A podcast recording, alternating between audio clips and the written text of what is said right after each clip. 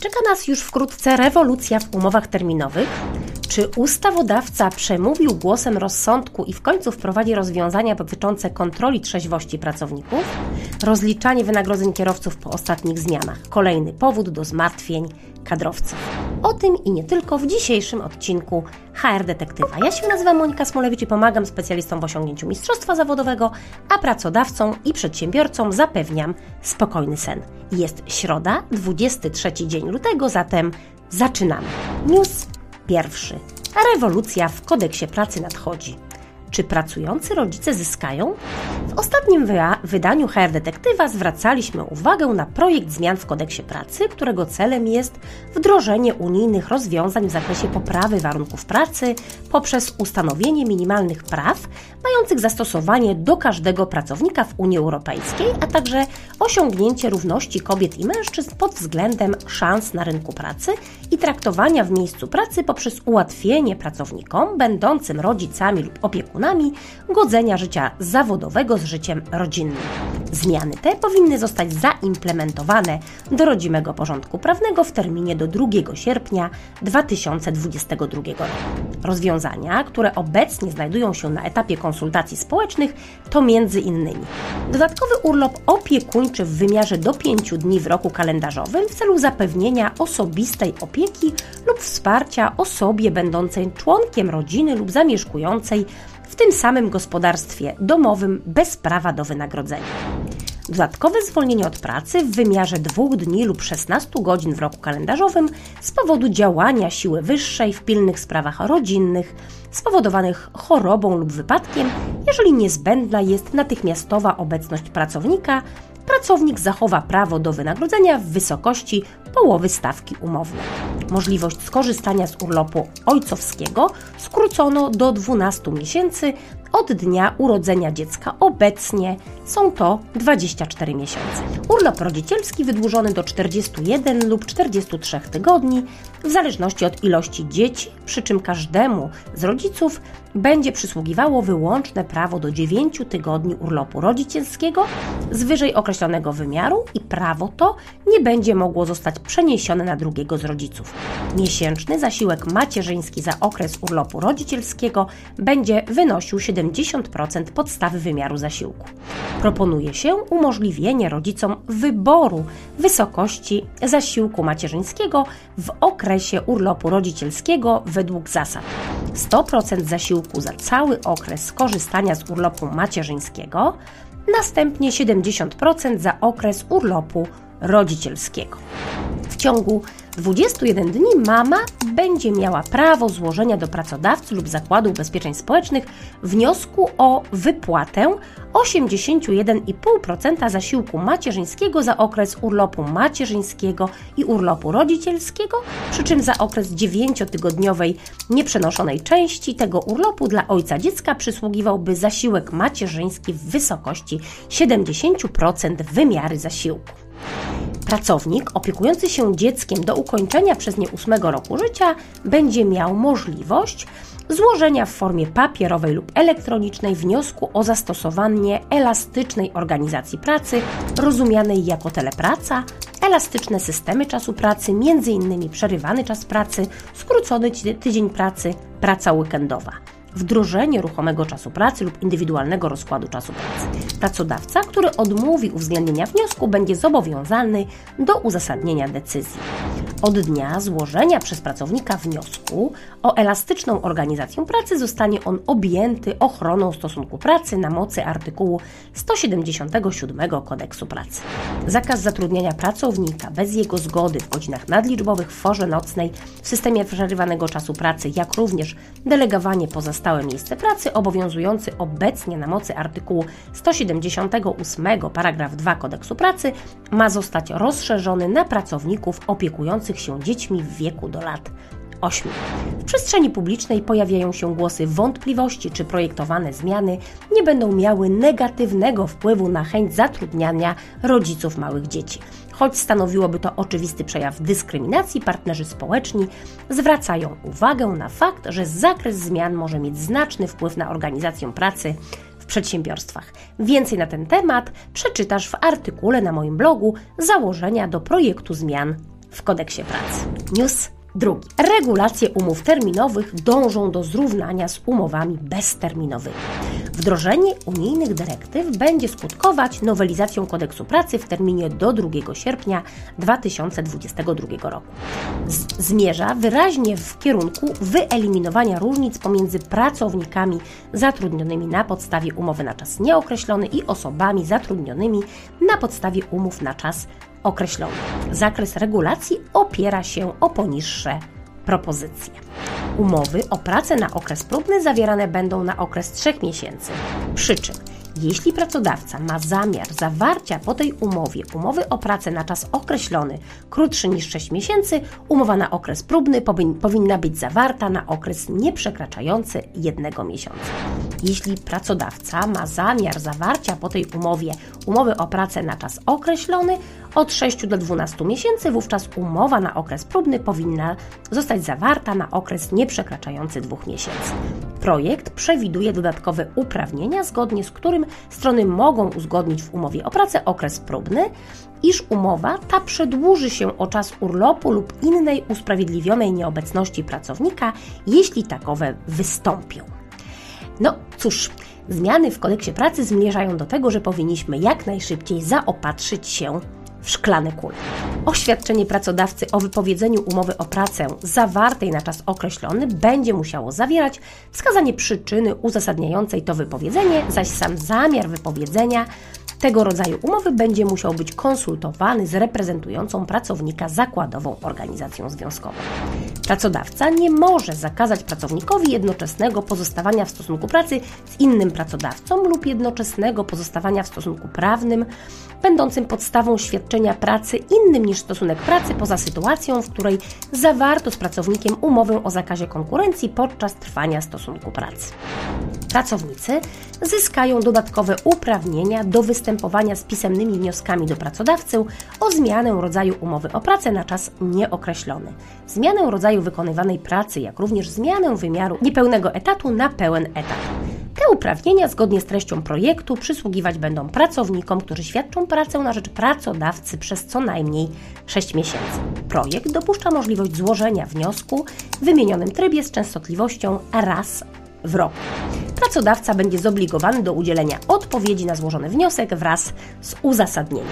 Pracownikowi będzie też przysługiwało prawo do nieodpłatnego szkolenia niezbędnego do wykonywania określonego rodzaju pracy na określonym stanowisku w przypadku, gdy na mocy prawa, układu zbiorowego pracy lub porozumienia zbiorowego czy też regulaminu pracodawca będzie zobowiązany do zapewnienia pracownikowi takiego szkolenia. Szkolenie będzie nieodpłatne, ma zaliczać się do czasu pracy oraz odbywać się w miarę możliwości w godzinach pracy. Projekt zmian w kodeksie pracy zakłada również rozszerzenie zakresu informacji o warunkach zatrudnienia. Informacja obejmować będzie również dodatkowe elementy przewidziane unijną dyrektywą, m.in. informacje o szkoleniach zapewnianych przez pracodawcę, długości płatnego urlopu przysługującego pracownikowi, zasadach pracy w godzinach nadliczbowych i rekompensaty za nie, zaś w przypadku kilku miejsc wykonywania pracy informacja obejmie zasady przemieszczania się między miejscami wykonywania pracy. Informacja ma również zawierać powiadomienie pracownika o innych niż określone w umowie o pracy składnikach wynagrodzenia oraz procedurze rozwiązania stosunku pracy. Należy mieć na uwadze, że nowe obowiązki nałożone na pracodawców oraz nowe uprawnienia pracowników stwarzają konkretne ryzyko narażenia się na negatywne konsekwencje ze względu na rozszerzenie katalogu wykroczeń w postaci naruszenia przepisów czy też nieudzieleniu pracownikowi pisemnej odpowiedzi. I choć skomentowane wcześniej regulacje są w chwili obecnej na etapie konsultacji, warto śledzić mój blog hrnaszpilkach.pl, aby już teraz zdobywać świadomość przyszłych zmian bo będą one nieuniknione. News trzeci. Praca zdalna zagości na stałe w polskim porządku prawnym. Po blisko dwóch latach od pojawienia się w dzienniku ustaw specustawy covidowej, która wyposażyła pracodawców w tymczasowe rozwiązanie, jakim jest polecenie pracownikowi wykonywania pracy zdalnej, Centrum Legislacyjne Rządu publikuje projekt ustawy o zmianie ustawy Kodeks Pracy oraz niektórych ustaw, który zawiera unormowane rozwiązania dotyczące pracy zdalnej. Założeniem jest realizacja postulatów środowisk biznesowych dotyczących wprowadzenia pracy zdalnej jako rozwiązania stałego. Projekt zakłada uregulowanie obowiązku określenia zasad wykonywania pracy zdalnej w porozumieniu zawieranym pomiędzy pracodawcą a zakładową organizacją związkową w, lub w regulaminie po konsultacji z przedstawicielami pracowników. Według założeń e, ustalenia dotyczące wykonywania pracy zdalnej mają nastąpić już na etapie zawierania umowy o pracę bądź w trakcie zatrudnienia. Inicjatywa może leżeć po stronie pracodawcy, jednak pracownik również otrzyma możliwość złożenia wniosku o pracę zdalną. Pracodawca będzie zobligowany do uwzględnienia wniosku o wykonywanie pracy zdalnej w przypadku złożenia go przez pracownika wychowującego dziecko w wieku nieprzekraczającym czwartego roku życia, a także sprawującego opiekę nad członkiem rodziny i osobą pozostającą we wspólnej gospodarstwie domowym, która posiada orzeczenie o niepełnosprawności lub znacznym stopniu niepełnosprawności. Obowiązkiem pracodawcy będzie również pokrycie kosztów związanych z pracą zdalną, bądź wypłata pracownikowi ekwiwalentu za korzystanie przez pracownika z własnych narzędzi i materiałów. Projekt nowelizacji kodeksu pracy wprowadza nową instytucję tzw. Tak okazjonalnej pracy zdalnej. Jej wymiar będzie wynosił do 24 dni w danym roku kalendarzowym.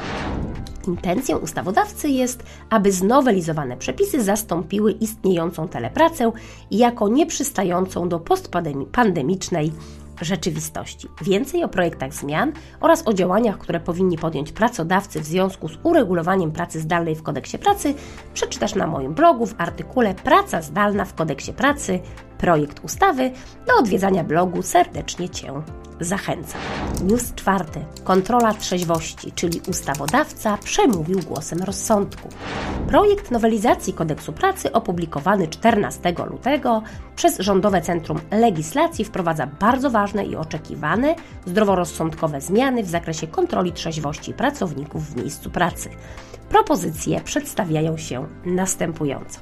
Pracodawca otrzyma uprawnienie polegające na kontrolowaniu stanu trzeźwości oraz obecności środków działających podobnie do alkoholu w organizmach pracowników i osób zatrudnionych na podstawie umów cywilnoprawnych.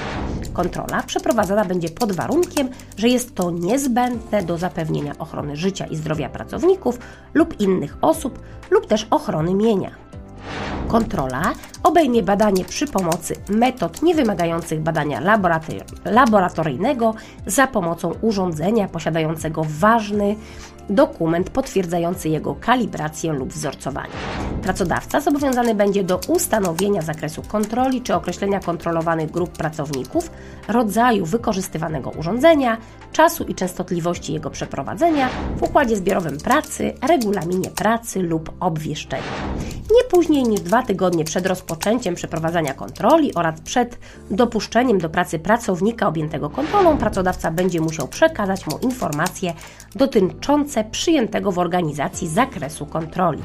W przypadku, gdy kontrola wykaże obecność alkoholu w organizmie, pracodawca nie dopuści pracownika do wykonywania pracy, co stanowiło będzie usprawiedliwioną nieobecność w pracy z zachowaniem prawa do wynagrodzenia. Osoby przeprowadzające kontrolę, czyli de facto przetwarzające dane osobowe pracowników, będą musiały dysponować odpowiednim pisemnym upoważnieniem od pracodawcy. W kwestii środków działających podobnie jak alkohol, warunki i sposoby przeprowadzania badań, a także sposób ich dokumentowania oraz wykaz tych środków zostaną określone w odrębnym rozporządzeniu, tak zapowiada ustawodawca. Autorytety prawa pracy wskazują, że kontrola trzeźwości pracowników nie może być uzależniona od decyzji związków zawodowych, co będzie miało miejsce w przypadku, gdy u pracodawcy działa zakładowa organizacja związkowa. Zachodzą obawy, że w przypadku, gdy pracodawca, chcąc wdrożyć regulacje w jego ocenie niezbędne do prawidłowego wypełniania obowiązku zapewnienia bezpieczeństwa, zdrowia i życia w zakładzie pracy bez zgody organizacji związkowej, zostanie przez nią zaskarżony ze względów proceduralnych. Czekamy zatem na dalszy rozwój wydarzeń. News piąty. Jak liczyć ryczałt za pracę zdalną? Odpowiedź resortu pracy.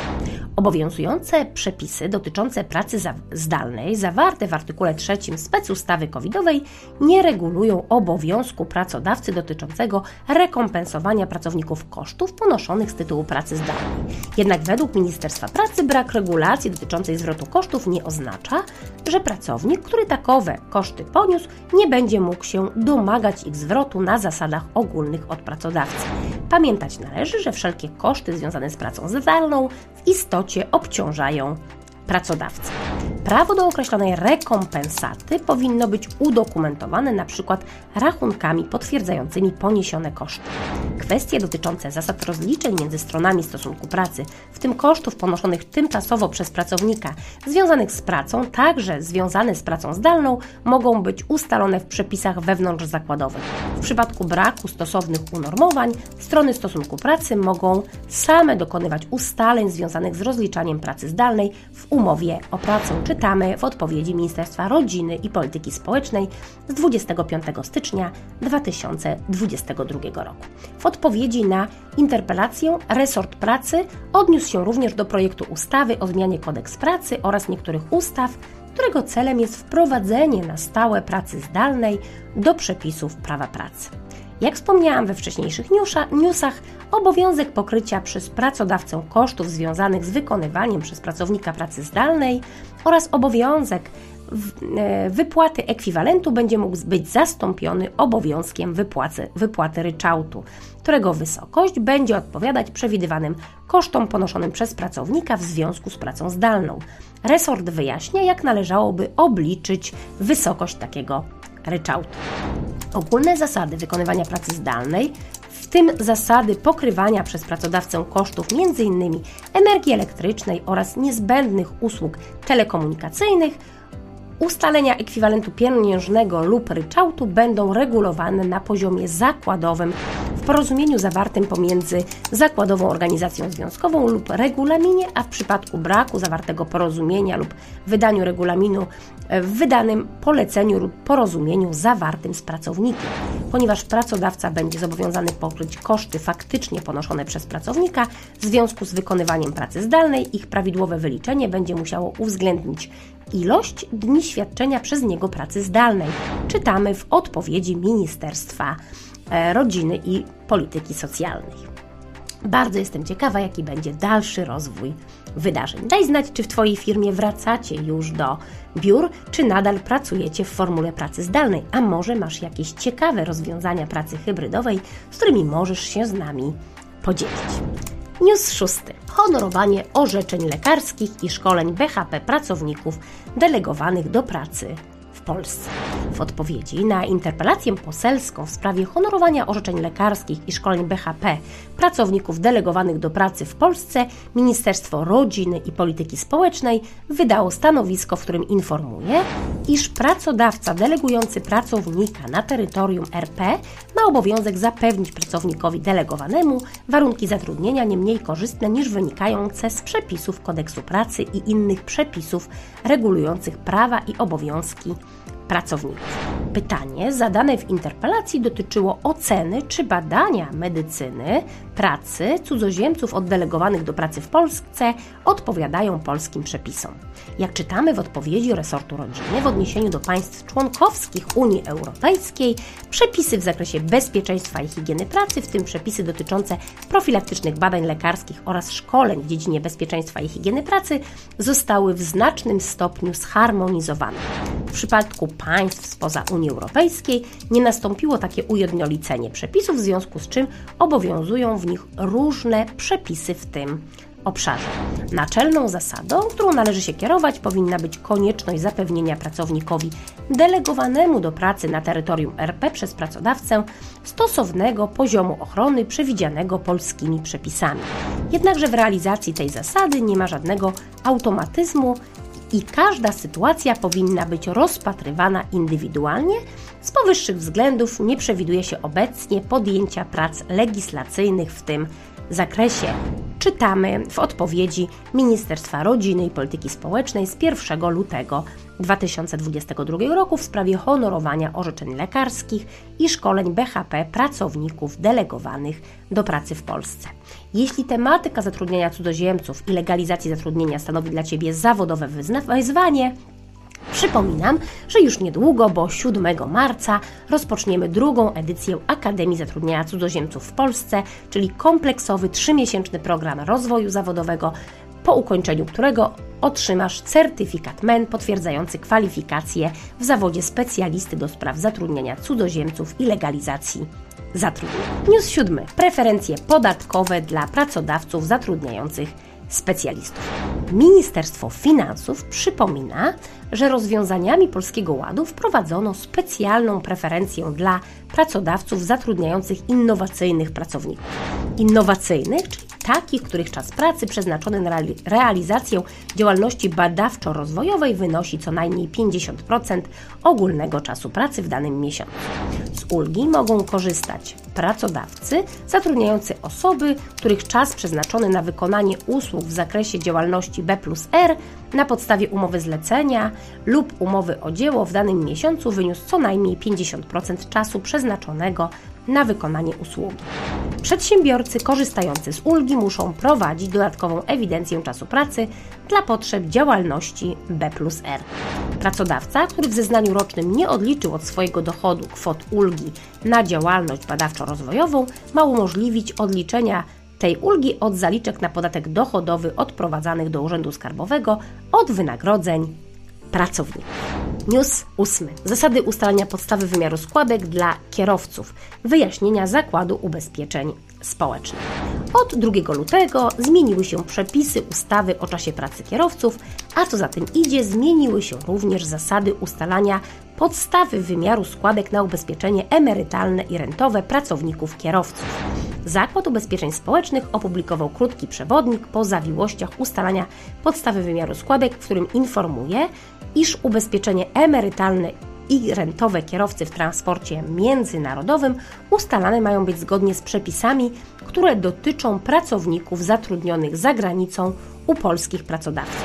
Aby dokonać prawidłowego naliczenia podstawy wymiaru składek na ubezpieczenie emerytalno-rentowe, pracodawca musi określić w pierwszej kolejności przychód w rozumieniu przepisów ustawy o podatku dochodowym od osób fizycznych za dany miesiąc, który z kolei w zależności od jego wysokości może zostać pomniejszony o równowartość diety przysługującej z tytułu podróży służbowej poza granicami kraju na każdy dzień pobytu kierowcy poza Polską. Ze szczegółami można zapoznać się na, na stronach Zakładu Ubezpieczeń Społecznych. Link do, tych, do tego informatora znajdziesz również na mojej stronie hrnaszpilkach.pl w zakładce blog. Twojej uwadze polecam też szkolenie dedykowane rozliczaniu wynagrodzeń kierowców po zmianach w 2022 roku, które w dniu 1 marca przeprowadzi niezawodny Przemysław Jerzy. News 9. Szkolenia i webinary w Akademii Mistrzostwa Kadrowo-Płacowego. Polski Ład, pakiet mobilności. Zagadnienia te wymagają głębokiej i wielopoziomowej analizy na płaszczyźnie różnorakich przepisów. Zapraszam Cię na serię szkoleń, które w najbliższym czasie odbędą się w naszej Akademii.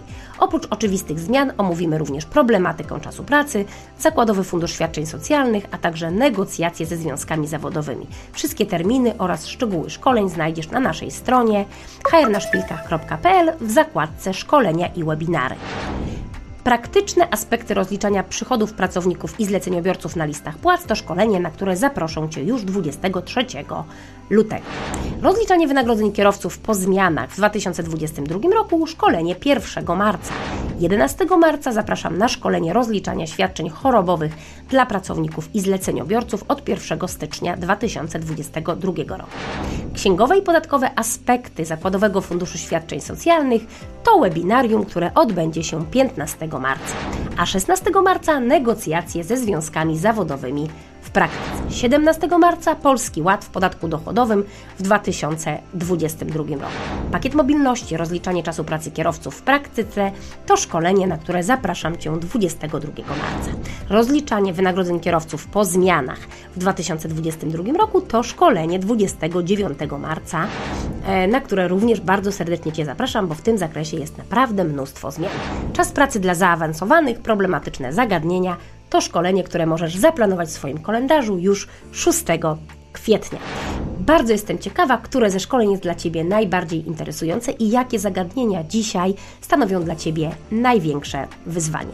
Dziękuję Ci za nasze dzisiejsze spotkanie. Jeśli masz jakiekolwiek informacje, którymi możesz się podzielić z czytelnikami oraz widzami naszego mm, cyklu HR Detektyw, to koniecznie pisz do nas na adres hrdetektywi.hrnaszpilkach.pl Dziękuję Ci za uwagę, życzę spokojnego wieczoru i do zobaczenia za dwa tygodnie.